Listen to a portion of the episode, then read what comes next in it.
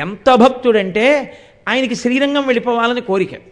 ఆయనకి భగవంతుడి మీద ఎంత భక్తో భగవంతుణ్ణి నమ్ముకున్న భాగవతులంటే అంత భక్తి. ఆయన ప్రతిరోజు ఇంక నేను శ్రీరంగం వెళ్ళిపోతానని బయలుదేరేవారు. మంత్రులు ఇంత గొప్పగా పరిపాలన చేసేటటువంటి ప్రభువు రాజ్యం విడిచిపెట్టి వెళ్ళిపోతే రేపు పొద్దున్న మన్ని రక్షించేవాడెవడు? అందుకని ఈయన ఎలా అయినా వెళ్ళకుండా చూడాలని ఏ రోజుకు ఆ రోజే ఈయన బయలుదేరగానే కొంతమంది ఎదురొచ్చేటట్టుగా చేసేవారు. అయ్యా మేము ఏదో పక్క రాజ్యం నుంచి వస్తున్నాం. మీరు పరమభాగవతోత్తములని విన్నాం. మీ దగ్గర ఆతిథ్యం పొందుదామని వస్తున్నామనేవాళ్ళు వాళ్ళు. భగవంతుడి కోసం శ్రీరంగం వెళ్ళడం కన్నా ఈ భాగవతులకు ఆతిథ్యం ఇవ్వడం మంచిది అని ఆయన మళ్ళీ కోటలోకి వెళ్ళిపోతుండేవారు రోజు భాగవత కైంకర్యం కోసం ఆయన బయటికి రావడం లోపలికి వెళ్ళిపోవడం. ఆయనది ఎంత భక్తో తెలుసా అండి? ఆయన ఒకసారి పౌరాణికులు చెప్తున్న రామాయణ ప్రవచనం వింటున్నారు. ఆ ప్రవచనం చేస్తూ చేస్తూ పౌరాణికులు అన్నారు రాముడు లక్ష్మణుడు సీతమ్మ ఒక పర్ణశాలలో ఉండగా అకస్మాత్తుగా కరదూషణులనబడేటటువంటి పద్నాలుగు వేల మంది రాక్షసులు యుద్ధానికి వచ్చారు లక్ష్మణుణ్ణి సీతమ్మని దగ్గరలో ఉన్న గుహలోకి పంపి ఒక్క రామచంద్రమూర్తే పద్నాలుగు వేల మందితో యుద్ధం చేస్తున్నారు అని అక్కడ వరకు చెప్పారు. అక్కడ వరకు చెప్పగానే ఆయన ఎంత పారవస్యం పొందేవారంటే కులశేఖరాల వారు తీసుకురండి నా ధనస్సు బాణాలు. అని వెంటనే రథం ఎక్కి మనం కూడా వెళ్ళిపోదాం పదండి. రాముడికి సాయం చేద్దామని రథం ఎక్కి వెళ్ళిపోతున్నారు. అయ్యి బాబు ఇదేమిటి? రామాయణం పూర్తిగా వినకుండా వెళ్ళిపోతున్నాడు ఈయన? ఎక్కడికి వెళ్ళిపోయి ఇప్పుడు రాముడికి సాయం చేస్తాడు? అని మళ్ళీ పౌరాణికులు గబగబా ఆయనకి ఎదురొచ్చి అయ్యా యుద్ధం పూర్తయిపోయింది. పద్నాలుగు వేల మంది మరణించారు. రామచంద్రమూర్తి సంతోషంగా సీతమ్మ తల్లిని కౌగిలించుకుని ఎంతో ప్రసన్నుడై ఆనందంగా ఉన్నాడు. ఇలాంటప్పుడు మీరు ఎడితే బాగుండదు వాళ్ళ ఏకాంతవాసానికి భంగం వస్తుందన్నారు. అయితే రేపెడదాం లేండి అని మళ్ళీ కోటలోకి వెళ్ళిపోయారు. అంత భక్తి ఆవేశం కులశేఖరాల వారిది. ఒకనకొకప్పుడు ఆయన రామాయణం వింటుంటే రామరావణ యుద్ధం చెప్తున్నారు. రావణుడు రామచంద్రమూర్తిని ఇంత కష్టపడతాడా? పదండి చతురంగ బలాలతో మనం రాముడికి సాయం చేద్దామని మళ్ళీ రథం ఎక్కేశారు. ఎక్కేస్తే అయ్యా రావణ సంహారం అయిపోయిందని వెంటనే ఇంకా మిగిలిన ఘట్టాలు వదిలేసి రామరావణ యుద్ధం రావణ సంహారం వెంటనే చెప్పేసి మళ్ళీ ఆయన కోటలోకి తీసుకొచ్చేసారు అంతటి భక్తుడు ఆయన జీవితంలో కోరుకున్నది ఏమిటో తెలుసా అండి? ఈశ్వర నేను ఏ ఏదై పుట్టానన్న దానితో నాకు సంబంధం లేదు. శంకర భగవత్పాదుల యొక్క ప్రతిపాదనది నేను ఏమై పుట్టాను అన్న దాంతో నాకు కోరిక లేదు. నరత్వం దేవత్వం నగవన మృగత్వం మశకత పశుత్వం కీటత్వం భవతు విహగత్వాది జననం. సదాత్వత్పాదాబ్జస్మరణ పరమానందలహరీ విహారాసక్తం చేద్రూదయమిహ కింతేన వపుష అంటారు శంకరులు. ఏ శరీరమైనా పర్వాలేదు. కానీ నాకు మాత్రం ఎప్పుడు నువ్వు కనబడుతూ ఉండాలి. నేను అలా చూడ్డానికి వీలైనటువంటి రూపాన్ని నాకు కృప చెయ్యి అని అడిగారు. అలా అడిగినందుకు వెంకటేశ్వర స్వామి వారి రూపంలో శ్రీమన్నారాయణుడు కులశేఖర ఆళ్వారులకు ఇచ్చినటువంటి గొప్ప వరం ఏమిటో తెలుసా అండి? వెంకటేశ్వర స్వామి వారి ఎదురుగుండా ఉండేటటువంటి మొట్టమొదటి గడప ఆయనే. అందుకే ఆ గడప రూపంలో అక్కడ ఉండేటటువంటి వ్యక్తి కులశేఖర ఆళ్వార్లే ఉంటారు. అందుకే ఆ గడపని కులశేఖర ఆళ్వార్పడి అని పిలుస్తూ ఉంటారు. ఆ దేవాలయంతో ఎంతమందికి అనుబంధమో మీరు ఇలా దాటి లోపలికి వెళ్ళగానే శంకరిది పద్మనది దాటి గడప దాటిలా లోపలికి వెళ్ళగానే అనంతార్యుల వారు విసిరినటువంటి గుణపం ఇప్పటికీ కుడి చేతి గోడ మీద కనబడుతుంది. మీరు ఇంకొంచెం ముందుకెళ్ళి ఇలా ఎడం పక్కకి తల తిప్పగానే ఇప్పటికీ వెంకటపతి రాయలు అచ్యుతరాయలు వరదాజి అమ్మాణ్ణి ముగ్గురు ఎడంచేతి పక్కన ఉంటారు. మీరు ఇలా కుడి చేతి పక్కకి చూస్తే శ్రీకృష్ణదేవరాయల వారు ఆయన భార్యలు తిరుమలదేవి చిన్నాదేవి. విచిత్రం ఏమిటో తెలుసా అండి? రాయలవారు తాను బ్రతికుండగా తన విగ్రహాలు చేయించుకుని తాను అక్కడ పెట్టుకున్నాడు. నేను ఇలా స్వామివారి దర్శనం చేస్తూ ఇక్కడ ఉండిపోతే చాలు నా విగ్రహమని తాను బ్రతికుండగా పెట్టుకున్న మూర్తి. రాయలవారు ఆ చుట్టుపక్కలకు వస్తే ఉదయగిరి ఆ ప్రాంతాల్లో ఆయన ఉంటే అంచెలంచెల ఘంటామంటపాలు పెట్టించుకున్నాడు కొండల మీద. వెంకటేశ్వర స్వామి వారికి మహానైవేద్యం అవగానే గంట కొట్టేవారు. ఇక్కడ గంట కొడితే ఈ గంట విని మళ్ళీ అంత దూరంలో గంట కొట్టేవారు. మళ్ళీ ఆ గంట విని ఇంకొంత దూరంలో గంట కొట్టేవారు. అలా అంచెలంచెల ఘంటామంటపాలు శ్రీకృష్ణదేవరాయల వారు విడిది చేసిన కోట వరకు ఉండేవి. ఈ అంచెలంచెల గంటలు వింటూ అక్కడ ఉన్న గంట వింటే వెంకటేశ్వర స్వామి వారికి మహానైవేద్యం అయిపోయిందని గుర్తు. ఆ మహానైవేద్యం అయిపోయిందన్న గుర్తుగా వినపడిన గంట విన్న తర్వాత కృష్ణదేవరాయల వారు భోజనం చేసేవాడు కాబట్టి అంతటి మహాభక్తుడు. అందుకే ఆయన తాను బ్రతికుండగానే తన విగ్రహాలను అక్కడ పెట్టుకున్నాడు. మీరు వెంకటాచల క్షేత్రానికి వెళ్ళడం అంటే అత్యంత బాధాకరమైన విషయం ఇవాళ ఏమైపోయిందో తెలుసా అండి? పరుగులే. అసలు ఆ గడప దాటిన దగ్గర నుంచి ఓ పిచ్చి పొరుగు. నేను కాదంటలేదు. ఎందుకంటే వెంకటేశ్వర స్వామి వారే సమస్త తీర్థ పితృదేవత దేవతాస్వరూపుడు అని పిలిచింది స్కందపురాణం. ఆయన్ని చూడాలన్న ఆర్తి మంచిది. కానీ మీరు క్షేత్ర వైభవాన్ని ఇప్పుడు అనుభవిస్తారు? అయ్యో ఇంతటి మహానుభావులు ఒక చిన్న స్వామి దీక్షితరికి ఇక్కడే నోరొచ్చింది. ఇంతమంది మహానుభావులు తిరుగాడిన ప్రదేశమని మీరు అవన్నీ చూసి ఆనందం అనుభవించకుండా కేవలం దేవాలయంలోకి పరుగే పరుగు కింద వెళ్ళిపోతుంటే అసలు మహాపురుషుల యొక్క స్పర్శ చేత కలిగినటువంటి ఆ వైభవాన్ని అనుభవించగలిగిన స్థితి ఎప్పుడు కలుగుతుంది? మీరు అవి చూసి కొంచెం ముందుకెడితే రంగనాయకుల మంటపం ఉంటుంది ఇప్పటికీ. మీరు కొంచెం ఓపిగ్గా దాని ముందు కూర్చుని అద్దాల మంటపం దగ్గర ఉన్న అరుగు మీద కూర్చుని ఎదురుగుండా చూస్తే అంటే అంత కూర్చొనిచ్చే అవకాశం ఎక్కడ ఉంటుంది? కానీ మీరు నడుస్తూ చదవలసి ఉంటుందని నేను చెప్పవలసి ఉంటుందేమో బహుశా. ఒక పెద్ద ఇత్తడి ప్లేటుతో ఒక బోర్డు ఒకటి పెట్టుంటుంది. మాలిక్ కాఫూర్ దక్షిణ దేశం మీదకి దండయాత్రకు వచ్చి ఆఖరికి శ్రీరంగ క్షేత్రాన్ని కూడా కొల్లగొట్టేస్తుంటే శ్రీరంగ క్షేత్రంలో ఉన్నటువంటి ఉత్సవమూర్తి అయినా రక్షింపబడాలని ఆయన్ని తీసుకొచ్చి వెంకటాచలం కొండ మీదకి వాళ్ళు ఎక్కలేరు కాబట్టి ఎక్కరు కాబట్టి తీసుకొచ్చి వెంకటాచలంలో పెట్టేశారు. ఆయన్ని అక్కడే ఉంచి ప్రతిరోజు ఆరాధన చేసేవారు ఉత్సవమూర్తిని. ఆయన మూర్తి అక్కడ ఉండి సేవలు అందుకున్న కారణంగా దానికి రంగనాయకుల మంటపము అని పేరు వచ్చింది సాళువ నరసింహరాయలు కట్టించాడు. పక్కన ఉన్నటువంటి తిరుమలరాయ మంటపం. అలాగే మీరు కొంచెం ముందుకెళ్ళి చూస్తే రాజా తోడరమల్లని ఉంటారు. మహానుభావుడు ఆ మూర్తుల్ని చూడ్డానికే విచిత్రంగా ఉంటారు. దాని పక్కనే ఒక ఆయన డప్పు ఒకటి పెట్టుకుని సుప్రభాతం వేళకెడితే ఆ డప్పు కొడుతూ కూర్చుని ఉంటాడు. ఆ రాజా తోడరమల్ ఆయన తల్లిగారి పేరు నాకు జ్ఞాపకం ఉన్నంత వరకు మోహనాంగి. భార్య గారి పేరు పితాబి. వాళ్ళ ముగ్గురి యొక్క మూర్తులు అక్కడ ఉంటాయి. ఆయన వెంకటాచల క్షేత్రాన్ని ఆంగ్లేయులు పాడు చేయకుండా కర్ణాటక నవాబ్ గారి యొక్క పక్షాన సైన్యాధిపతి అయి ఈ వెంకటాచల క్షేత్రాన్నంతటినీ కూడా ఆంగ్లేయ సిపాయిలకి దొరకకుండా క్షేత్ర రక్షణ చేసినటువంటి మహానుభావుడు. ఆ రాజా తోడ్రమల్ ఆ మిగిలినటువంటి మూర్తులు అక్కడే ఉంటాయి. కాబట్టి వెంకటాచల క్షేత్రం ఎంతమందితోటో అనుబంధాన్ని పొంది ఉంటుంది. అటువంటి క్షేత్రంలో అన్నిటికన్నా చాలా గొప్ప విషయం ఏమిటో తెలుసా అండి వెంకటాచలంలో? వెంకటాచలంలో చాలా శక్తివంతమైన స్థానంగా చెప్పబడి అత్యంత పవిత్రంగా భక్తులైన వారు భావన చేసేటటువంటి ఒక ప్రదేశం ఒకటి ఉంది. అది మీరు ధ్వజస్తంభాన్ని దాటి ముందుకు వెళ్ళగానే ఒక గడప వస్తుంది. ఆ గడప దాటి మీరు లోపలికి దిగుతూ ఉంటే ఎదురుగుండా ఒక గాజు పేటికలో రంగనాయక స్వామి పడుకుని కనపడతారు. అక్కడ శ్రీరంగనాథుడు శ్రీరంగం క్షేత్రంలో ఉండే రంగనాయకులు కనపడతాడు మీరు ఇలా ఎడం పక్కకి వెళ్ళి చూస్తే అమ్మ మీరు ఆ పిల్లాన్ని తీసుకుని పక్కకి వెళ్ళిపోండి పక్కకి వెళ్ళండి. కంచి వరదరాజస్వామి వారు కనబడతారు శ్రీరంగ ఎదురుగుండ రంగనాయక స్వామి పక్కన కంచి వరదరాజస్వామి లోపలికెడితే వెంకటరమణమూర్తి. ముగ్గురు ఒక త్రికోణంగా ఉంటారు.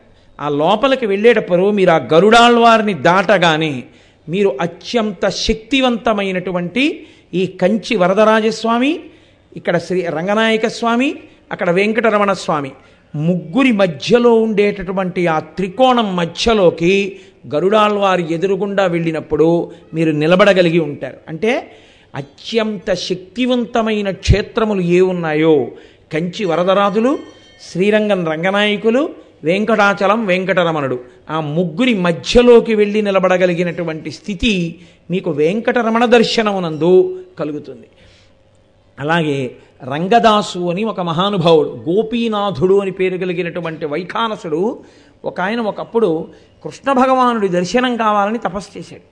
తపస్సు చేస్తే చిత్రముఖ బ్రహ్మగారు ప్రత్యక్షమై ఇప్పుడు కృష్ణావతారంగా భూమి మీద తిరగట్లేదు. ఆ కృష్ణుడే వెంకటరమణుడిగా ఉన్నాడు వాల్మీకంలో ఉన్నాడు తింత్రిణీ వృక్షం కింద వెంకటాచల క్షేత్రంలో. నువ్వు వెళ్ళి వెంకటరమణుణ్ణి సేవించు అన్నారు. ఆ గోపీనాథుడు అనబడినటువంటి వైఖానసుడు ఆయన రోజు వెంకటరమణ స్వామికి కావలసినటువంటి పుష్పహారాలు నిత్యార్చన నైవేద్యం సమర్పణ చేస్తుండేవాడు. ఈయన్ని కలుసుకోవడం కోసమని రంగదాసు అనబడేటటువంటి ఒక వ్యక్తి ఆయన కారణజన్ముడు. ఆయన అక్కడికి వచ్చాడు. వచ్చి గోపీనాథుణ్ణి కలిశాడు. ఆ గోపీనాథుడి పని ఏమిటంటే ప్రతిరోజు వెళ్ళి స్వామి పుష్కరిణిలో నీళ్ళు పట్టరావాలి ఆ నీళ్ళతో వెంకటరమణ స్వామి అభిషేకం అంటే ఆయన స్నానం చేసేవారు. ఒక రోజున ఈ రంగన ఈ అక్కడ ఉన్నటువంటి ఆ అబ్బాయి స్వామి పుష్కరిణి దగ్గరికి వెళ్ళాడు. వెళ్ళి నీళ్ళు పట్టుకొద్దామని బిందె ముంచుతున్నాడు. గంధర్వులు తమ భార్యలతో కలిసి అక్కడికి వచ్చి స్నానం చేస్తూ ఆ గంధర్వ మిథునాన్ని చూశాడు. అది చూసి వాడు తెల్లబోయి అలా ఉండిపోయాడు. అతను గొప్ప ఇంద్రియజయం కలిగినటువంటి వాడు. కానీ ఆ రోజున కామమోహితులై మిథున దశలో ఉన్నటువంటి ఆ గంధర్వుని యొక్క భార్యాసహితుడైనటువంటి ఆ స్థితిని చూసి ఈయన అక్కడే ఉండిపోయాడు చాలాసేపు. ఉండిపోయి రంగదాసు తర్వాత ఆ నీళ్ళు పట్టుకుని ఆ బిందె పట్టుకుని వచ్చాడు. వస్తే ఈ గోపీనాథుడికి ఎక్కడ లేని కోపం వచ్చింది వైఖానసుడికి.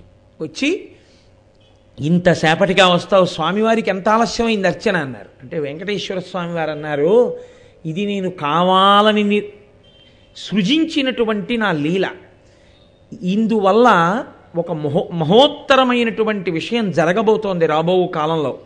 ఎవరైతే ఈ రంగదాసుగా ఈ ఇప్పుడున్నాడో ఇతను ఒక బావిని ఒక దాన్ని తవ్వుతాడు. ఈ బావి ఏదైతే ఉందో ఆ బావిలో నీళ్ళని ఉత్తరోత్తర రాబోయే కాలంలో నాకు సంబంధించినటువంటి వంటలు మొదలైనటువంటివి జరిపేటటువంటి నూతి నీరుగా ఆ నీరు వాడబడుతుంది. ఆ రంగదాసు తవ్వినటువంటి బావే ఇప్పటికీ మనం స్వామివారిని దర్శనం చేసుకుని ఘంటామంటపం దాటి బయటికి రాగానే ఇలా కుడిపక్కకి తల తప్పితే ఉత్తర ద్వారం కనబడుతుంది. ఇంకొంచెం ముందుకెడితే అక్కడ ఒక పెద్ద బావి ఇప్పుడు దాని మీద ఒక పెద్ద ఆ, అట్ట అవి పెట్టేశారు. అది దాటి ముందుకెళ్ళి ఎడం పక్కకి జరిగితే ఒకళ్ళు మాట దర్శనానికి ఎడతాం అదే రంగదాసు తవ్వినటువంటి బావి.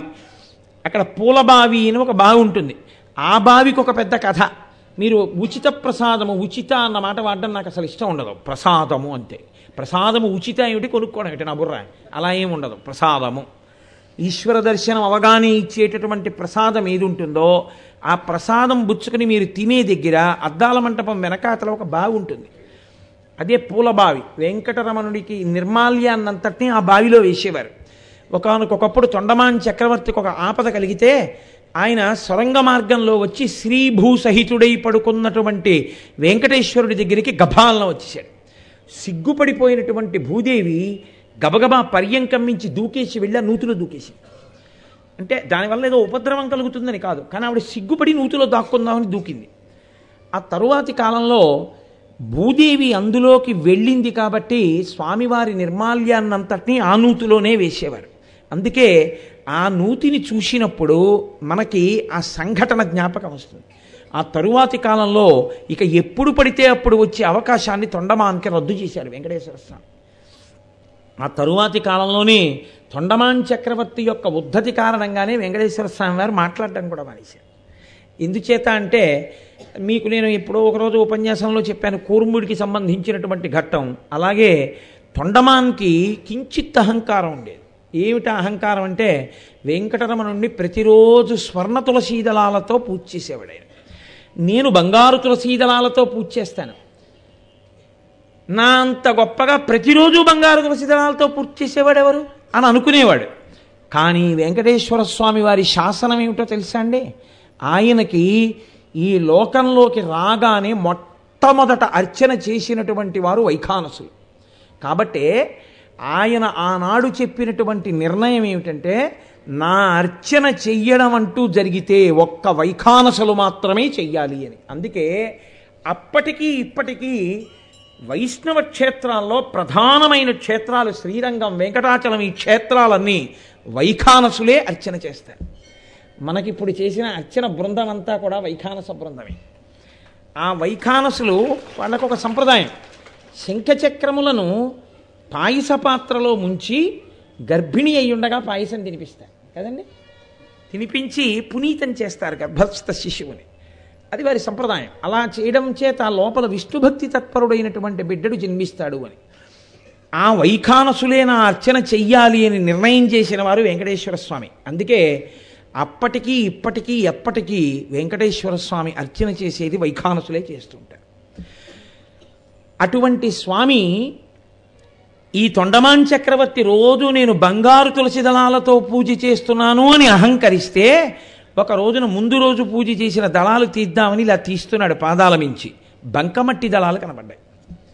ఆయన తెల్లబోయి నేను బంగారు దళాలతో పూజ చేస్తాను. బంకమట్టి దళాలు ఎవరు పూజ చేస్తాడు? అని ఆ రోజుల్లో మాట్లాడారు స్వామి. వెంకటరమణ నుండి అడిగారు. అడిగితే ఆయన అన్నారు బంగారు దళాలతో నేనే పూజ చేస్తానని నీకు అహంకారం. అందుకే నాకు పరమ అసహ్యం. అహంకారంతో ఇచ్చినది ఏదీ నేను పుచ్చుకోను. అసలు నాకు బంక్ బం- బంకమట్టి తులసి దళాలతో పూజ చేసినా నా ఎందు భక్తి కలిగిన వాడు ఒకడున్నాడు. ఆయన తులసి దళాలే నేను పుచ్చుకుంటాను. అంటే ఎవరాయనని అడిగాడు. నువ్వు ఇదిగో రాజ్యానికి కాంచీపురం వేపకి వెడితే అక్కడున్నాడు. భీముడు అనబడేటటువంటి కుమ్మరివాడు. ఆయన భార్య పేరు తమాలిని. అతను ఏమీ తెలియదు గుండెల్లో నన్ను నమ్మాడు. ప్రతిరోజు చక్రం తిప్పి కుండలు చేయడం మొదలుపెట్టే ముందు ఆయన ఓ కుండ పెంకు ఒకటి పట్టుకొస్తాడు నన్నోటి తలుచుకు నన్ను ఒకసారి తలుచుకుంటాడు నమస్కారం చేస్తాడు. మధ్యాహ్నం వరకు కుండలు చేస్తాడు. ఓ కొత్త కొత్త కుండ ఒకటి పగలగొట్టి ఓ కుండ పెంకు ఒకటి అట్టుకొస్తాడు. తను తినే సంకటి మజ్జిగ అన్నమో అటువంటిది ఏది ఉందో ఆ ముద్ద ఒకటి అందులో పెడతాడు. వెంకటరమణ తినంటాడు. అతని భక్తికి నేను రోజు అక్కడే తింటూ అన్నాం వెళ్ళి అతన్ని చూసిరా నీకు భక్తి అంటే ఏమిటో తెలుస్తుందన్నారు. తొండమాన్ చక్రవర్తి కాలినడకన వెళ్ళాడు. మంచి ఎండలో ఇక నడవలేక ఆ కుమ్మరి ఇంటి ముందుకెళ్ళి పడిపోయాడు. పడిపోతే ఆ భీముడే పరిగెత్తుకొచ్చి ఈయన లేపాడు. ఇదేమిటి మహారాజు ఏమిటి ఇలా రావడం ఏమిటని.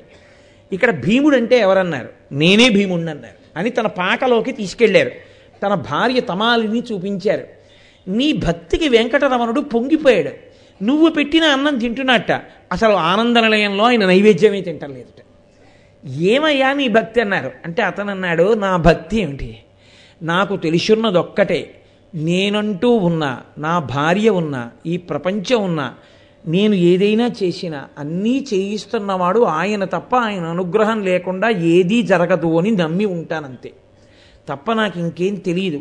గోవిందా అంటాను ఆ మట్టి దళాలు తీసుకెళ్ళి ఆయన పాదాల మీద పెడతాను. ఈలోగా వెంకటేశ్వర స్వామి వారు గరుడ వాహనం మీద ఉభయనాంచారులతో కలిసి ఆ పాకలో దిగారు. దిగి తను కట్టుకున్న పట్టుబట్ట తీసి బహూకరించారు భీముడికి. అమ్మవార్లిద్దరూ తమ మెళ్ళో ఉన్న నగలు తీసి వాళ్ళకి ఆ తమాలినికి వేశారు. గరుడ వాహనం మీద ఎక్కించి భీముణ్ణి భార్యా సహితంగా వైకుంఠానికి తీసుకెళ్ళారు. ఇదే కీర్తన చేస్తే అన్నమాచార్యుల వారు కొండలలో నెలకొన్న కోనేటి రాయడు వాడు అన్న కీర్తనలో తిరువరచి కంచిలోనున్న కురువరతి నంబి రమ్మన్న చోటికి వచ్చి ఇచ్చిన వాడు అంటూ కీర్తన చేస్తారు. ఆ కురువరతి నంబి అని పిలుస్తారు ఆయన్ని. కాబట్టి అలా అనుగ్రహించారు.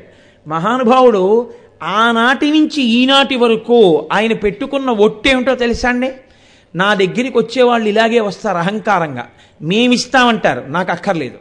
ప్రతిరోజు నేను పరమ ప్రేమతో పెట్టింది తింటాను తప్ప మేమింత గొప్పగా తెచ్చామన్నది నేను తినను అనడానికి గుర్తేమిటంటే ఇన్ని కోట్ల కోట్ల కోట్ల ఆస్తులున్నా ఇన్ని లక్షల మంది నా దర్శనానికి వచ్చినా నాకు మధ్యాహ్నం జరిగే నైవేద్యం మాత్రం ఆకులో కాదు బంగారు కంచంలో కాదు ఎందులోనూ పెట్టడానికి వీల్లేదు. ఏ రోజుకు ఆ రోజు ఒక కొత్త కుండ తెచ్చి పగలగొట్టి కుండ పెంకులో పెరుగన్నం ముద్ద పెడితే అదే తింటాను నేనని ప్రతిజ్ఞ చేశారు. అందుకే ఆయన తినే పళ్ళెం తోమక్కర్లేదు. అందుకే తోమని పళ్ళాల వాడ వెంకటేశుడే వేడు కొందామా అంటారు అన్నమాచార్యులు గారు. తోమని పళ్ళెంలో తింటాడు ఆయన కుండ పెంకులో తింటాడు. అందుకే వెంకటరమణుడి అనుగ్రహం అంటే ఏమిటో తెలుసా అండి? భక్తితో ఆయన ముందు నిలబడి గోవిందా అంటే చాలు పరవశించిపోతాడు. ఆ భక్తి లేకుండా పటాటోపం ఎంతున్నా లొంగేవాడు కాదు ఆయన కాబట్టి ఆనాడు అలా న- అలా లొంగిపోయాడు కురువరితి నంబికి. కురువరితి నంబి అంటే నాకు ఒక మాట గుర్తొస్తోంది. తిరుమల నంబి అని ఇంకొక మహానుభావుడు. ఆ తిరుమల నంబి రామానుజాచార్యుల వారు చిన్నవారు తిరుమల నంబి పెద్దవారు. రామానుజాచార్యుల వారు కొండ మీదకి వచ్చినప్పుడు తీర్థప్రసాదాలు పట్టుకుని తిరుమల నంబి ఎదురెళ్ళారు. ఎదురెడితే రామానుజాచార్యుల వారు అన్నారు పెద్దవారు మీరు నాకు ఎదురు రావడమా? మీకన్నా చిన్నవారు దొరకలేదా నాకు పట్టుకురావడానికి తీర్థప్రసాదాలు అన్నారు అంటే ఆయన అన్నారు మీరు ఇలా అంటారని మాడవీధులన్నీ వెతికాను ఇవాళ ఎవరూ కనబడలేదు నాకన్నా చిన్నవాడు అందుకే నేనే వచ్చానన్నారు. ఆ తిరుమల నంబి మహాపండితుడు. ఆయన రామాయణం చెప్పడం కోసం కొండ దిగొచ్చి ప్రతిరోజు రామాయణం చెప్పేవారు రామానుజాచార్యుల వారికి. చెప్పి మళ్ళీ సాయంకాలం కొండ మీదకి వెళ్ళిపోయేవారు.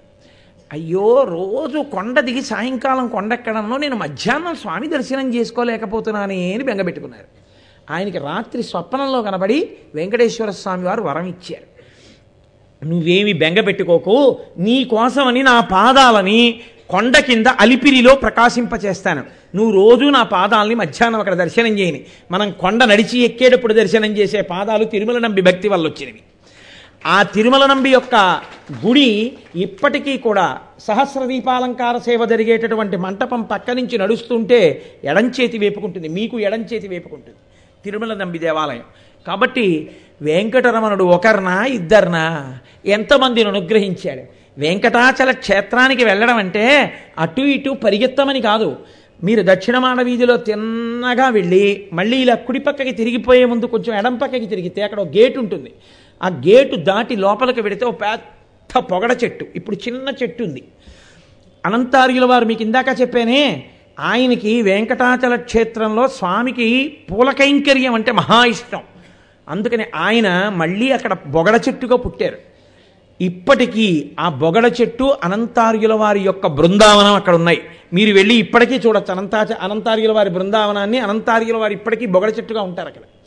కాబట్టి మహానుభావుడు మీరు అలా కొంచెం ముందుకొస్తే కుడి చేతి పక్కకు ముందుకొచ్చి వరాహస్వామి గెస్ట్ హౌస్ వెనకాలకెడితే అక్కడే తరిగొండ వెంగమాంబ గారి బృందావనం. మహాతల్లి తరిగొండ వెంగమాంబ గారంటే కారణజన్మురారు నాగాల కృష్ణయ్య మంగమ్మ అనబడేటటువంటి దంపతులకి తరిగొండలో జన్మించారు. నేను ఈ మధ్య ఆ తరిగొండ క్షేత్రానికి వెళ్ళి అవన్నీ చూసి వచ్చాను కూడా నరసింహస్వామి వారి దేవాలయం అవన్నీ కూడాను.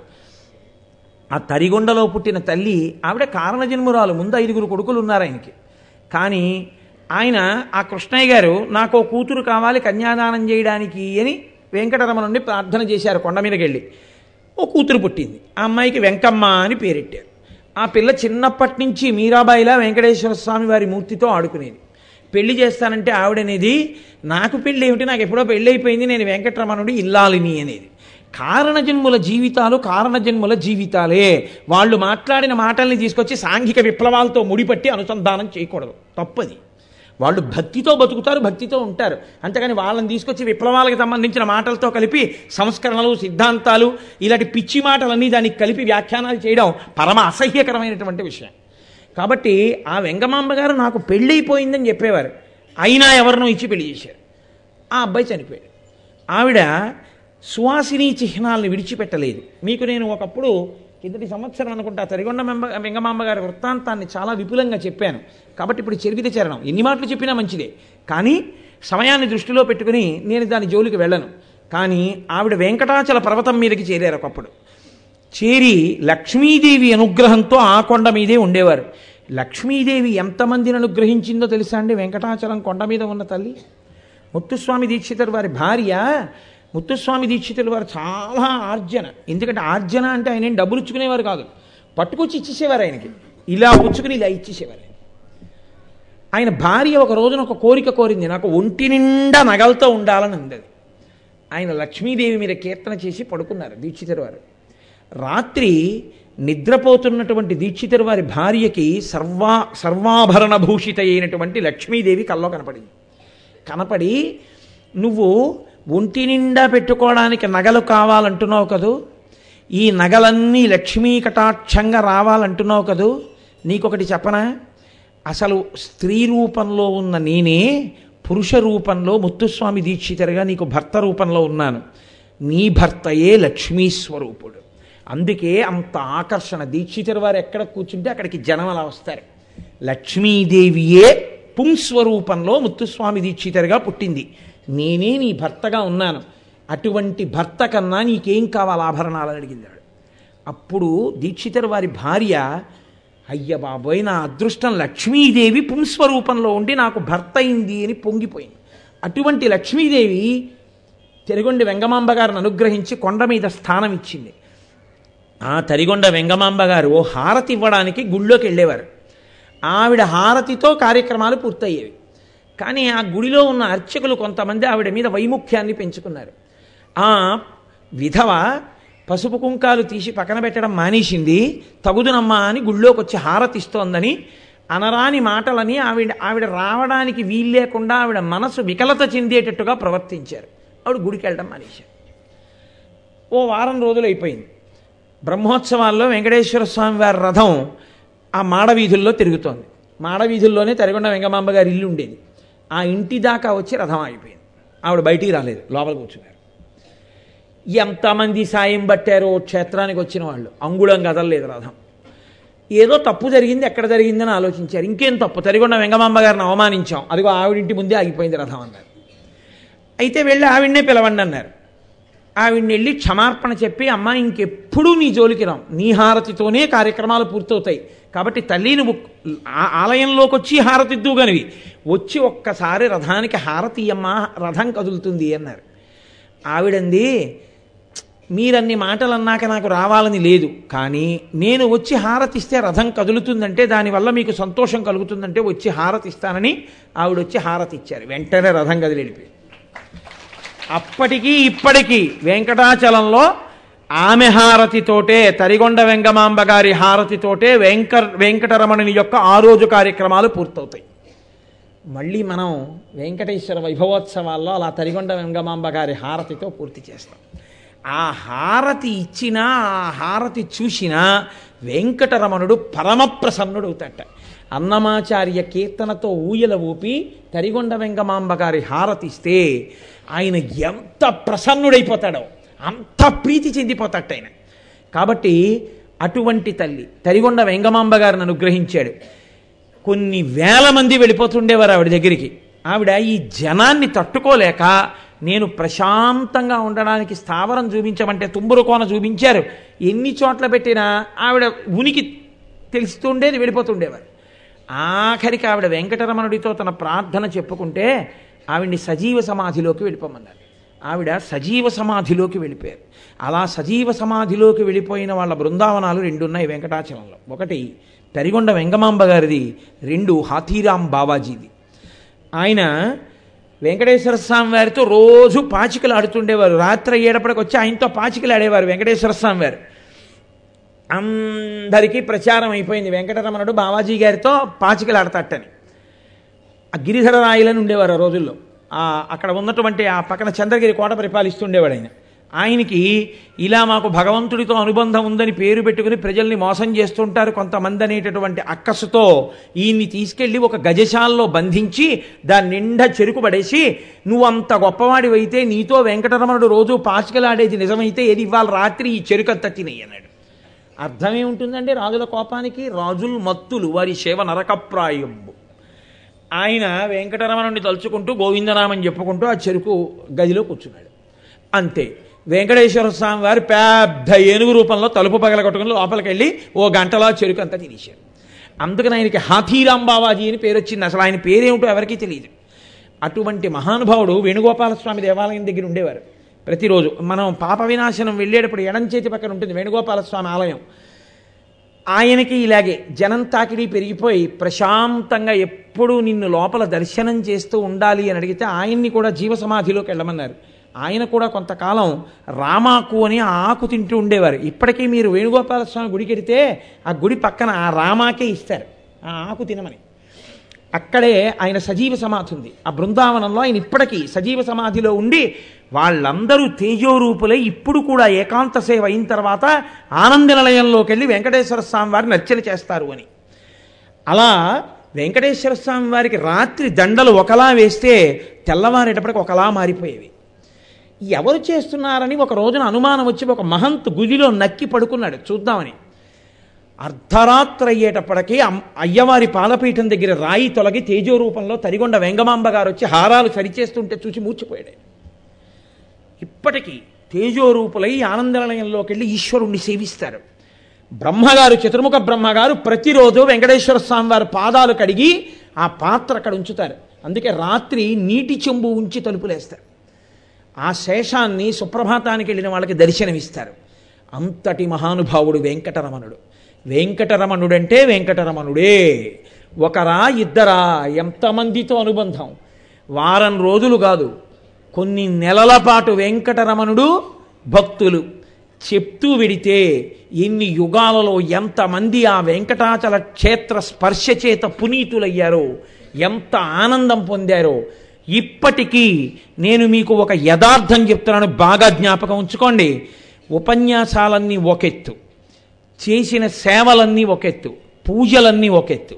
నేను మీకు ఇవాళ ఎన్నడూ నేను చెప్పడానికి ఇష్టపడనటువంటి ఒక ముఖ్యమైన విషయాన్ని నేను మీతో మనవి చేస్తాను. మీకు ఎప్పుడూ కూడా వెంకటాచల క్షేత్ర దర్శనానికి అవకాశం వస్తే నేను రానన్న మాట అనవద్దు. రానంటారేమో అన్న అనుమానం ఉంటే వెంకటాచలం రమ్మని అడగవద్దు. ఎందుకో తెలుసా అండి? నాకు తెలుసు చాలామంది. మొన్ననే కదా వెళ్ళొచ్చాం. ఎందుకులేండి తిరుపతి? అన్న వాళ్ళకి ఆయన దర్శనం ఇవ్వలేదు ఇక కొండ మీదకి రానివ్వలేదు. సేవ టిక్కెట్టు చేతిలో ఉన్న అహంకారానికి పోయిన వాళ్ళకి సేవ లేకుండా చేసి పంపించిన సందర్భాలు ఒకటి కాదు రెండు కాదు. నాకు ఎన్నో తెలుసు.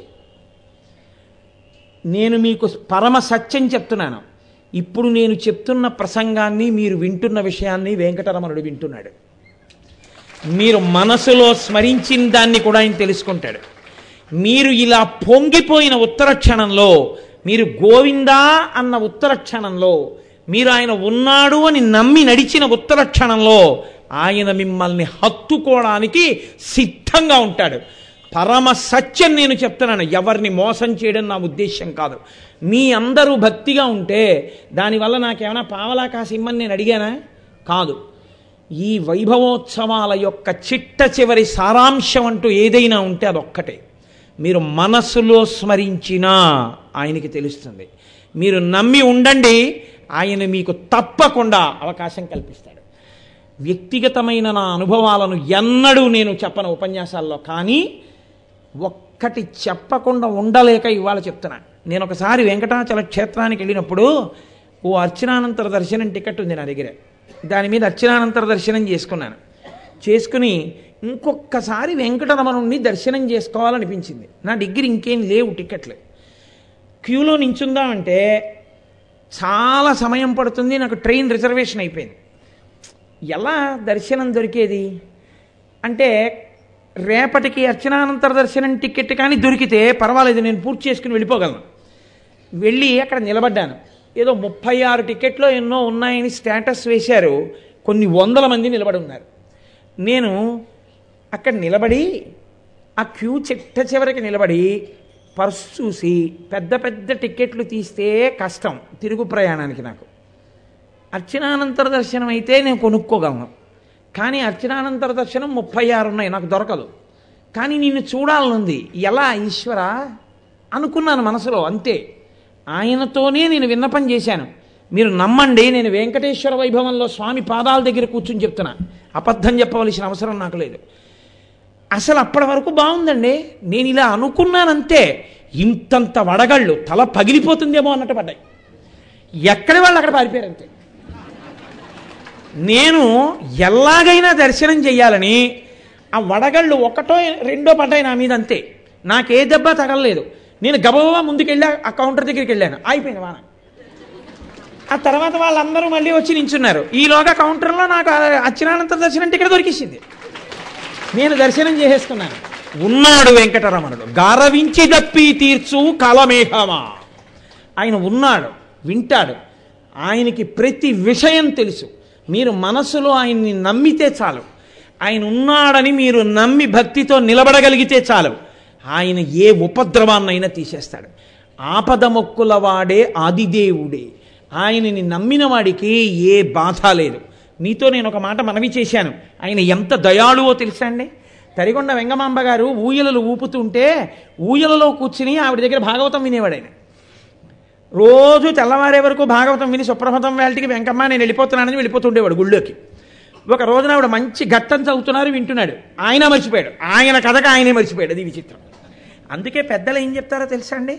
భగవత్ కథ అందానికి భగవంతుడు అవరోధం అంటారు. భగవత్ కథ గొప్పగా జరుగుతోంది అనుకోండి భగవంతుడే ఇలా కిందకి దిగాడు అనుకోండి నా గురించే చెప్తున్నాడు అన్నారు అనుకోండి కాసేపు ఊరుకోవా బాబా కథ విమ్మి అంటారు. ఆయన కథ ఆయన కన్నా గొప్పగా ఉంటుందంటారు. అందుకని ఆయన కథకు ఆయనే మురిసిపోయి ఉంటున్నాడు. ఉయ్యాల ఊగుతూ కౌసల్యా సుప్రజా రామ పూర్వ సంధ్యా ప్రవర్తతే అని సుప్రభాతం వినపడింది. అయ్య బాబోయ్ వెంకమాంబ తలుపులు తెరిచేస్తున్నారని గభాలను ఎగిరిపోయాడు అక్కడి నుంచి. ఎక్కడికి పోతామని ఆవిడ పంచి పట్టుకున్నారు. ఆ పంచ పర్రం చిరిగిపోయింది ఆయన అలాగే వెళ్ళి పద్మపీఠం మీద నించున్నాడు. గభాలను తలుపులు తెరిచారు. గోచి ఊడిపోయిన చింకి పంచెతో ఉన్నాడు. అరే రాత్రి ఎవరో వచ్చి స్వామివారి పట్టుపంచి చింపేసి పట్టుకుపోయారు. ఓ ఉద్ధరిణి కూడా పోలేదు. పంచొక్కటి చింపేవాడట్టుకెళ్తాడు ఆలోచిస్తే అయ్యవారి పంచి చింపగలిగినంత స్వాతంత్రం వెంగమామ గారి తప్ప ఎవరికి ఉంది ఆవిడ్నే అడగండి ఆ మొక్క అక్కడ ఉందేమో అన్నారు. ఆవిడ దగ్గరికి వెళ్ళారు ఆవిడ పూజ చేసుకుంటున్నారు. అమ్మ వెంగమామ్మ వెంకటేశ్వర స్వామి వారి పంచి జరిగిపోయిందమ్మా మీ ఇంట్లో అలా ఉందా? అన్నారు. ఆ భాగవతం వింటూ వింటూ పారిపోతుంటే పంచి అట్టుకున్నాను చిరిగిపోయింది పారిపోయాడు. ఆ మొక్క అక్కడ ఎట్టని తీసిపోండి ఆవిడ. అంత దయాళు అండి ఆయన. అంతమంది భక్తులతో ఆయన సమన్వయం అయ్యాడు. అప్పటికీ ఇప్పటికీ ఎప్పటికీ ఆయన అలా సమన్వయం అవుతూనే ఉంటాడు. తరిగొండ వెంగమాంబ గారు వెంకటాచల మహాత్యము ఒక గ్రంథం చేశారు. వెంకటరమణుడు అంగీకరించాడు. అందులోనే నేను మీతో మొన్న మనవి చేసింది. ఆయన పద్మావతి కళ్యాణం అయిపోయిన తర్వాత వెంకటాచల మహాత్యంలో ఒక ఘట్టం ఉంది. లక్ష్మీదేవితో కలిసి ఏకాంత శయనంలో ఉన్నాడు. ఆయన అన్నాడు ఓ రమాదేవి నీవు వచ్చిన కథమున నాకు సంతోషమయ్యే. ధనదు చేసి తీసిన రుణము తీర్చు ఉపాయమేమి? నాకిప్పుడు రింగింపు మిందువదన అన్నాడు. ఓ లక్ష్మి నా కళ్యాణానికి చాలా డబ్బు అప్పుచ్చుకున్నాను కుబేరుడి దగ్గర. నువ్వు పక్కన లేవు అప్పు చేయాల్సి వచ్చింది. ఎలా తీర్చమంటావు అప్పు అన్నాడు అంటే లక్ష్మీదేవి అంది అనగా పెండ్లికి నేను వచ్చినప్పుడు ఇందర్థంబు లేదని చెప్పిన తప్పే. అట్లు నన్ను అడిగిన నేనియనే నన్ను నీవప్పుడు తెరజేసి ధనదున్న పెండ్లికి నీవు ద్రవ్యం బిమ్మని అప్పు చేసి మనువాడుటకేమందున్ జగన్నాయక. ఏమయ్యా? అప్పుడే లక్ష్మి నా పెళ్ళి చేసుకోవడానికి డబ్బులు లేవు. డబ్బు అంటే నేను ఇవ్వను. నన్ను అడగడం మానేసి కుబేరుడి దగ్గర అప్పుచ్చుకున్నావా అప్రతిష్ట కాదు. ఏమి నన్ను అడగడానికి ఏమిటి మీకు ఇబ్బంది? అందుకని ఏమీ ఇబ్బంది లేదు. ఇప్పుడైనా ఇస్తాను. నన్ను అప్పుడు ఎందుకు అడగలేదు? అంది అంటే ఆయన అన్నాడు అనవుడు విష్ణుడిట్లనియే నన్నెడబాసిన జాలి చేత నీవతి చింతనొందగను. నేను ముదంబున పెండ్లికాడుటకు అర్ధంబు కావలి నిన్ని నిన్నడుగుటకు నోరెట్లు పుట్టు. అప్పుడు లక్ష్మి నువ్వు కోపం వచ్చి కొల్హాపురం వెళ్ళిపోయావు. నేను పద్మావతిని పెళ్ళి చేసుకుంటున్నాను. డబ్బులు డబ్బులు ఈ లక్ష్మి అని నిన్ను ఎలా అడగను?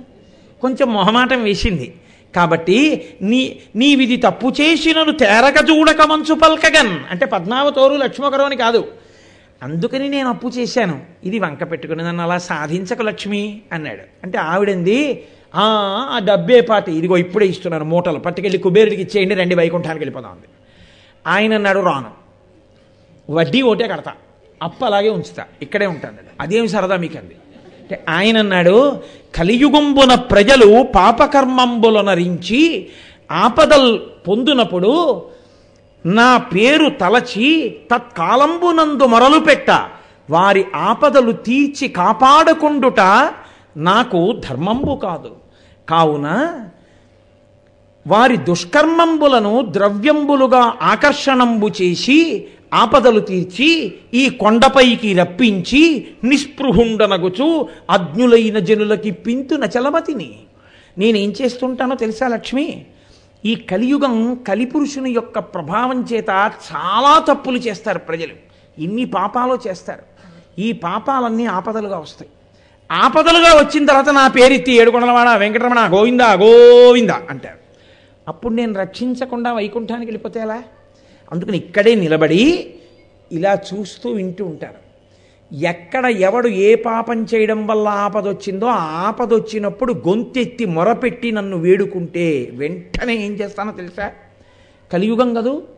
వాడి పాపానికి సరిపోయినంత ద్రవ్యాన్ని పాపం మీదకి ఆకర్షణ చేసి మొక్కు మీద మొక్కు వాడు మొక్కేటట్టుగా చేసి వడ్డీ కాసుల వాడనై ఆ డబ్బంతా కొండ మీదకి రప్పించి నేను ఎక్కడికి వెళ్ళకుండా ఇక్కడే నిలబడి ఆ డబ్బంతా వచ్చి వెంకటాచలం హుండీలో పడుతుంది.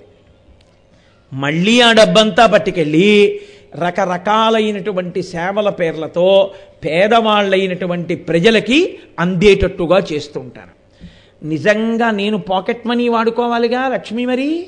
నేను పుచ్చుకునే డబ్బేమిటో తెలుసా? ఇలను పుణ్యాత్ములైన వారిచ్చినట్టి ధనము నేను కొంత గైకొని కొంత ధనదుకు వడ్డీ చెల్లించి వింతలీల చేయుచుండెదనంచు చిత్రముగా పలికే. ఆయన అన్నాడు చాలా పుణ్యాత్ములైన వారు ఉంటారు వాళ్ళు ఏ కోరికతో రారు. మేము స్వామిని చూడకుండా ఉండలేమని వస్తారు కొండక వాళ్ళు. వాళ్ళు ఏమీ కోరుకోరు. నన్ను అలా చూసి పొంగిపోయి నమస్కారం చేసి వెళ్ళిపోతుంటారు. అలా నా దర్శనానికి వచ్చినటువంటి వాళ్ళు హుండీలో వేసింది పావలా కాసైనా నేను ఆ డబ్బులు తీసుకుని ఖర్చు పెట్టుకుంటాను. ఆ డబ్బులతోటే నా అప్పుకి వడ్డీ కడుతూ ఉంటాను. కలియుగం వరకు ఆ అప్పు అలాగే ఉంచుతాను. ఆ అప్పు పేరుతో ప్రజల పాపాలని ద్రవ్యంగా మార్చి కొండ మీదకి రప్పించి వాళ్ళ ఆపదలు తీర్చి కాపాడుతుంటాను లక్ష్మి వాళ్ళకి మాత్రం డబ్బి పిల్లలు పాడైపోకూడదు.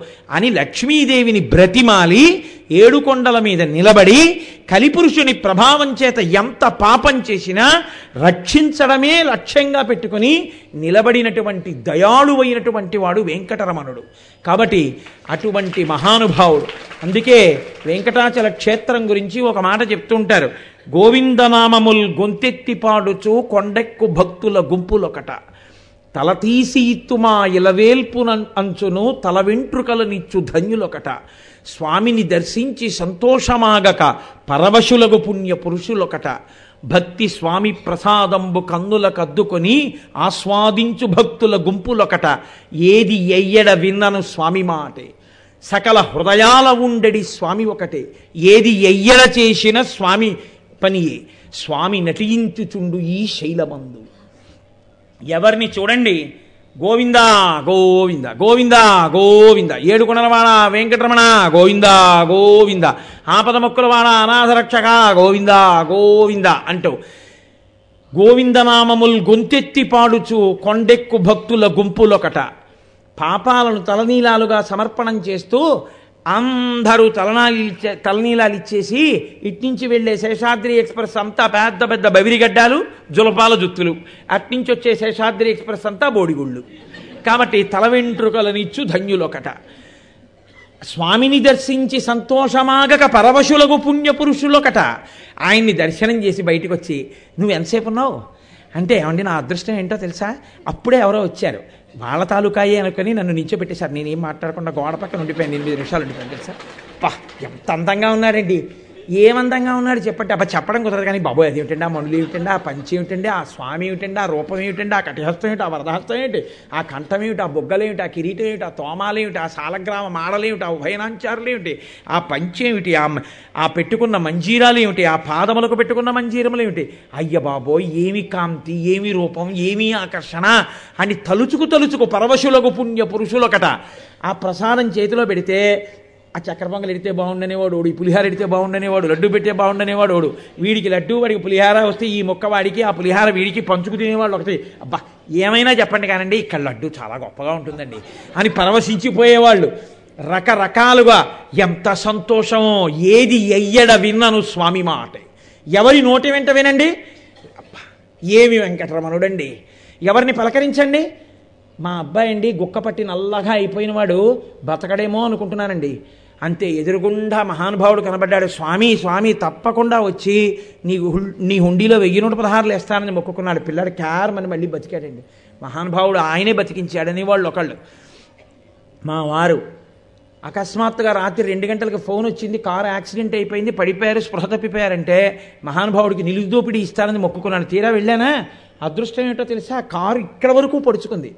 రెండు మిల్లీమీటర్ల దూరంలో ఊపిరితిత్తుల దగ్గర ఆగిపోయింది. ఊపిరితిత్తుల్లో పొడుచుకుని ఉంటే ఏమవునో? నిజంగా ఆయనే కాపాడాడండి. అందుకే నిలువుదోపిడి ఇవ్వడానికి వచ్చేవా అనేవాళ్ళు ఒకళ్ళు.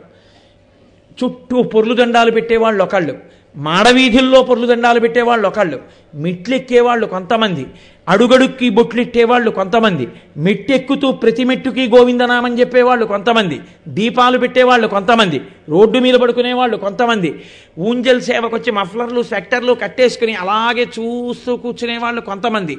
ఎంత చలిగా ఉన్నా ఆ అఖండ జ్యోతి దగ్గర నిలబడి ఆ విద్యుత్ దీపాల కాంతులతో స్వామిని ఆ ఆనంద నిలయాన్ని దాని మీద ఉన్నటువంటి ఆ దీపాల గుత్తుల్ని ఆ వెనక కనబడుతున్నటువంటి కొండని కొండ కింద ఉన్న మ్యూజియంని అక్కడ ఆడుకుంటున్న పిల్లల్ని ఎవరి ముఖం చూడండి సంతోషమే. అంత చలిగా ఉంటుంది. జిర్రుని చీదేవాడు ఉండడు. ఓ దగ్గు రాదు. జ్వరం రాదు. ఎవ్వరికి ఏ ప్రమాదం జరగదు. ఇన్ని లక్షల మంది. అజీర్ణమనరు. బజ్జీ తినేనివ్వండి. ఎక్కడ ఏం తినేనివ్వండి. మరమరాలు తినేనివ్వండి. ఏమి తిన్నా ఎలా తిరిగినా ఎంత సంతోషమో ఎప్పుడు నిద్ర లేవనివాడు. తెల్లవారుజామున రెండున్నరకే పావు తక్కువ మూడికే ఆ సుప్రభాత టిక్కెట్ పట్టుకొని ప్రతివాడు ఓ పట్టుపంచ కట్టేసుకుని ఆ విద్యుత్ దీపాల వెలుతుల్లో గబ గబ గబ గబ నడిచి వెళ్ళిపోతుంటారు భార్యను తీసుకుని. చిన్ని చిన్ని పిల్లలు గుళ్ళు చేయించుకుని వాళ్ళు కోయిందా కోయిందా అంటూ వాళ్ళు వెళ్ళిపోతుంటారు. అక్కడికి తీసుకొచ్చి పిల్లలకి గోవిందనామని నేర్పుతుంటారు. ఆ చంటి పిల్లల్ని మేనమామ ఒళ్ళో కూర్చోబెట్టి పుట్టు చిత్తులు ఇచ్చేస్తుంటే గచ్చకాయలంటే గుళ్ళు బయటకు వస్తుంటే ఎంత అందంగా ఉంటారో ఆ పిల్లకాయలు. వాళ్ళు తండ్రి తలనీలాలు ఇచ్చేసిన తర్వాత వీడు తలనీలాలు వీడికి పుట్టుతుత్తులు ఇచ్చేశారని వీడికి తెలియదు వాడు తండ్రి గుండు చూసి ఏడుస్తుంటాడు. ఏమిటి ఇలా ఉన్నాడు నాన్నగారని. కాసేపటికి నాన్నగారు వాడి చేయి తీసుకుని ఇలా గుండె మీద పెట్టుకుని నాన్న తలనీలాలు ఇచ్చేశాను నాన్న. అంటే ఇలా చేయి తీసేసుకుని ఇదేంటి నాన్నగారు ఇలా ఉన్నారన్నట్టుగా కాసేపు చూసి అద్దం దగ్గరికి తీసుకెళ్ళి ఒరే నిన్ను చూసుకోరా? అని ఇలా పెడితే ఇలా ఇలా తొడవుకుని నాన్నగారి గుండు తడిమి ఇంకక్కడి నుంచి ఏ పలహారమో చేద్దామని కూర్చుంటే వాడు తొడ మీద ఎక్కి నాన్నగారి గుండు తొడుగుతుంటాడు. ఏమి సంతోషం? ఎక్కడ చూసినా పాపనాశానానికి కడితే స్నానాలు ఆకాశగంగ కడితే స్నానాలు పుష్కరిణి కడితే స్నానాలు.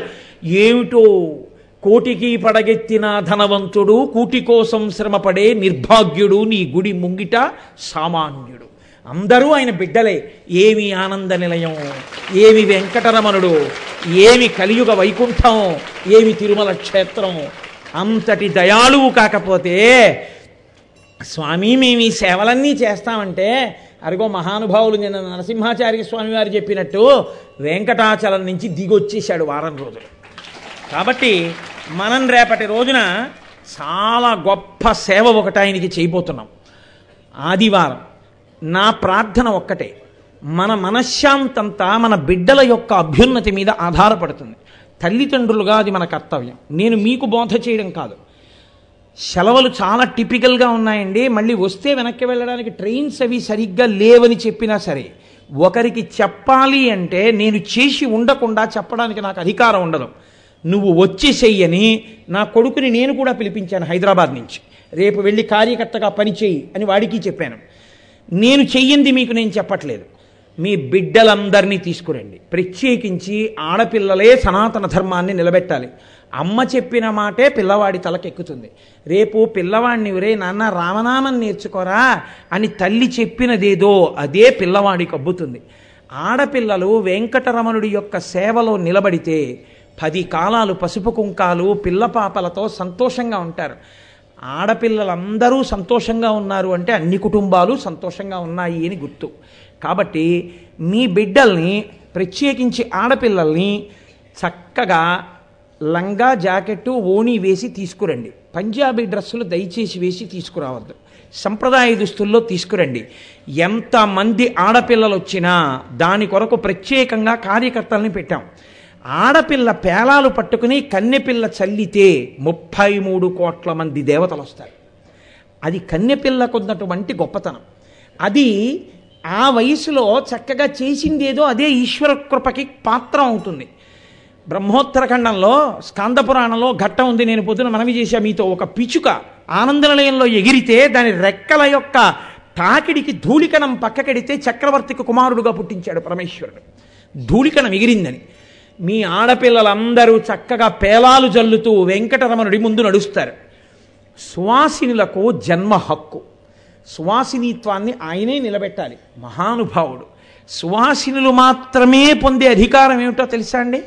వెనక ఈశ్వరుడు వస్తుంటే రోడ్డు మీద ఇంతకుముందు ఎందరో తిరిగి దాన్ని అంతటినీ మలినం చేసి ఉంటారు కాబట్టి సువాసిని సుగంధ పరిమళంతో కూడుకున్న జలాన్ని మావిడాకుతో చల్లుతూ నడిస్తే వెనక ఈశ్వరుడు ప్రసన్నుడై వస్తాడు. నా ముందు నిలబడి నడిచిందని మీ మిమ్మల్ని మీ కుటుంబాన్ని ఆయన ఆదుకుంటాడు. మీకు వచ్చేటప్పుడు మీ అందరూ ఒక కలశ అనగా స్పష్టంగా తెలియాలంటే ఒక చెంబు తెచ్చుకోండి. చాలు. అందులో వీలైతే రెండు మామిడాకులు వేసుకొని రండి.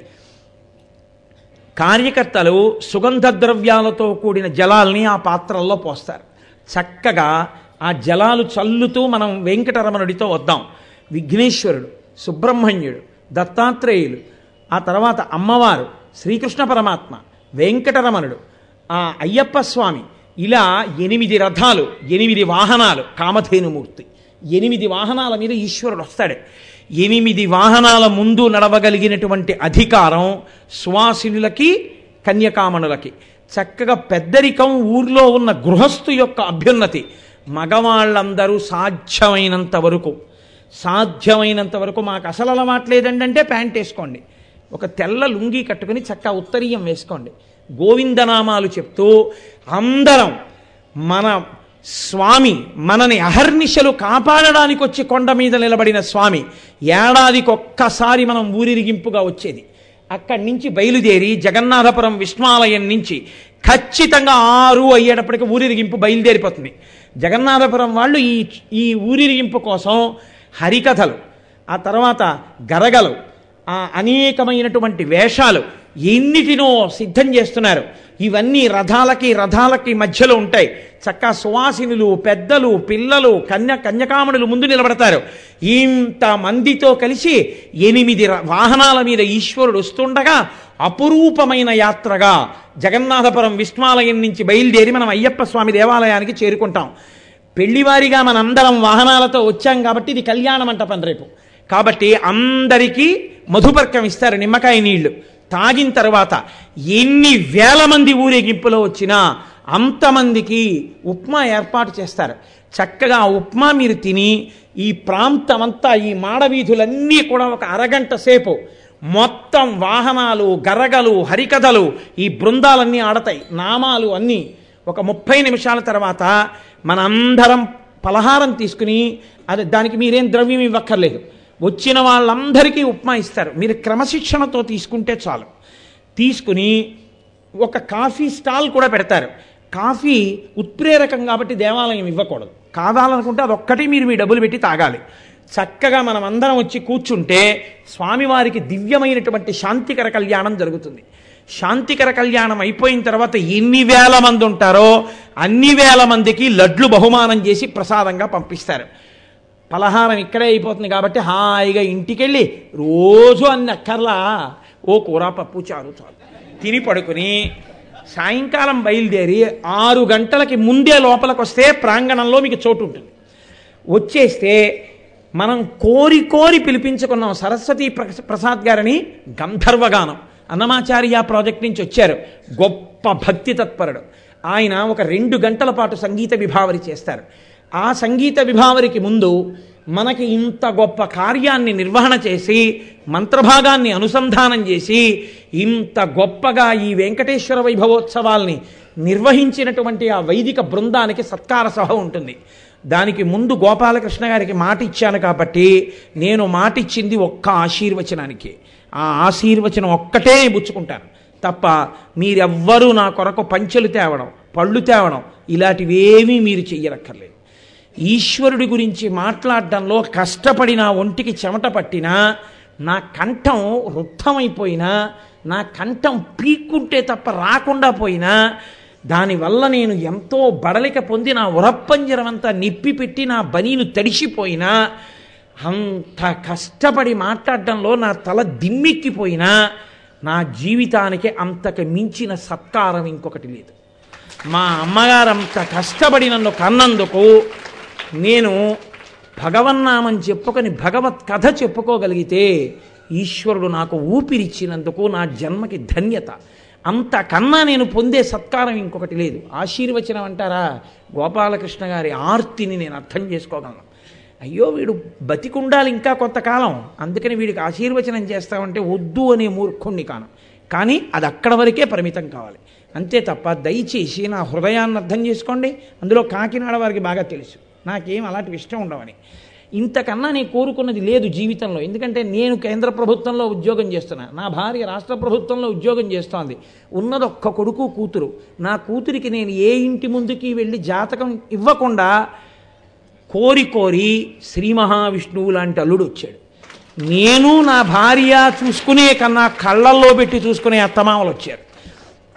నా కొడుక్కి మంచి సాఫ్ట్వేర్ ఇంజనీర్గా పనిచేసుకుంటున్నాడు. ఇంకేమి ఇవ్వాలి ఈశ్వరుడు నాకు? నా ఒళ్ళు చెమట పట్టేలా భగవత్ కథ చెప్పకపోతే ఎందుకు నా జన్మ ఇంకా?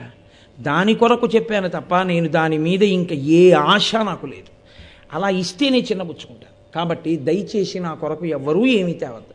మీరు నాకేమైనా ఇవ్వాలనుకుంటే మీరు నాకు ఇవ్వగలిగింది ఒక్కటే. రేపు ఊరిరిగింపులో మీరు మీ కుటుంబ సభ్యులందరితో కలిసి గోవిందనామని చెప్తూ రావడమే. నేను పరవశించిపోతాను.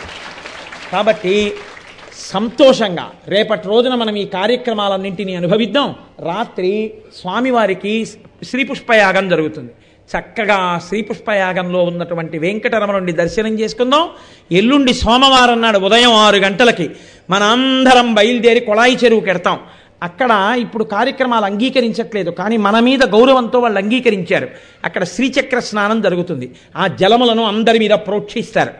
ఆ తరువాత మంగళవారం నాడు ఉదయం పదకొండు గంటల నుంచి షడ్రశోపేతమైనటువంటి కళ్యాణ విందు. వెంకటేశ్వరుడు అక్కడ నిలబడి ఉండగా ఆయన సమక్షంలో బిడ్డలందరం కలిసి భోజనాలు చేస్తాం. గుంటూరు శృంగగిరి పీఠ నిర్వాహకులు మాన్యశ్రీ హరిప్రసాద్ హరిప్రసాదరావు గారు ఎన్ని వేల మంది భోజనం చేయడానికి ఈ షడ్రశోపేతమైన విందుకి ఎన్ని లక్షల రూపాయలు ఖర్చు అయినా అలా భోజనం పెట్టే అదృష్టం నాకు ఇప్పించండి అని ప్రార్థన చేసి పుచ్చుకున్నారు. మనకి చేతకాక కాదు. ఆయన ఈ మధ్య మహానుభావుడు ఎన్నో చేసినవాడు. సచ్చి బతికాడు ఆయన. ఆయనకి గుండెపోటు వచ్చి బతికాడు ఈశ్వరుడి యొక్క అనుగ్రహంతో. కోటేశ్వరారు నాకు కాకినాడ పట్టణం అంటే అంత ఇష్టం. ఆ రోజున నేను ఎలాగైనా వచ్చేస్తాను గుంటూరు నుంచి. అంత వైద్యంలో ఉన్నా సరే వచ్చేస్తాను. మంగళవారం నాడు నేను కాకినాడ వాళ్ళందరితో కలిసి భోజనం చేస్తాను. ఆ రోజున భోజనం పెట్టుకునే అదృష్టం నాకు ఇవ్వండి అని అడిగారు. ఆ రోజు నారాయణ సేవకు అయ్యే ఖర్చు అంతా ఆయన భరిస్తున్నారు. ఆయన కూడా వస్తారు ఆ రోజున. మనందరం మన కుటుంబ సభ్యులతో నేను కూడా వస్తాను నా కుటుంబంతో మనందరం కలిసి గోవిందనామని చెప్పుకుంటూ అన్నదమ్ములు అక్క చెల్లెళ్ళుగా హాయిగా సంతోషంగా కలిసి స్వామివారి యొక్క ప్రసాదాన్ని తీసుకుని ఇంటికెడదాం అక్కడితో ఈ సంవత్సరం వెంకటేశ్వర వైభవోత్సవాలు పరిపూర్ణం అవుతాయి వచ్చే సంవత్సరం మీ అందరి భక్తి ప్రకటనం చేత ద్విగుణీకృతమైన ఉత్సాహంతో అత్యద్భుతంగా ఇంకా గొప్ప గొప్ప సేవలతో మళ్ళీ వెంకటేశ్వర వైభవోత్సవాల్ని మనం నిర్వహించుకుందాం. కాబట్టి రేపు ఉదయం వెహికల్స్ లేని వాళ్ళు ఉంటే ఐదు గంటలకే ఇక్కడికి వచ్చేయండి రేపు సుప్రభాతం ఉండదు. ఐదు గంటల నుంచి ఇక్కడ బస్సెస్ ఉంటాయి. ఆ బస్సెస్ ఎక్కి వచ్చేయచ్చు. నేను ప్రార్థన చేసేది ఏమిటంటే కార్లు ఉన్న వాళ్ళు ఒక్కసారి ఇక్కడికి రండి. ఒకరినో ఇద్దరినో కారు ఎక్కించి తీసుకెళ్ళండి. టూ వీలర్స్ ఉన్న వాళ్ళు మీ వెనక ఎవరూ లేకపోతే ఒక్కసారి ఇక్కడికి రండి. ఒకరిని ఎక్కించుకుని జగన్నాథపురం తీసుకురండి. చక్కగా మనందరం కలిసి సనాతన ధర్మ వైభవం పరిఢవిల్లేటట్టుగా మన స్వామి మీద మనకున్న భక్తి దిగ్ దిగ్దిగంతములకు తెలిసొచ్చేలా మనం గోవిందనామం చెప్తూ జగన్నాథపురం నుంచి అయ్యప్ప స్వామి గుడికి అందరం కలిసి ఆ రథాలతో చేరుకుందాం. ఇంకా తెల్లవారదేవి అని పాడుతూ రాత్రి పడుకుందాం. ఇప్పుడు కాసేపట్లో స్వామి వాహనం మీద బయలుదేరతారు.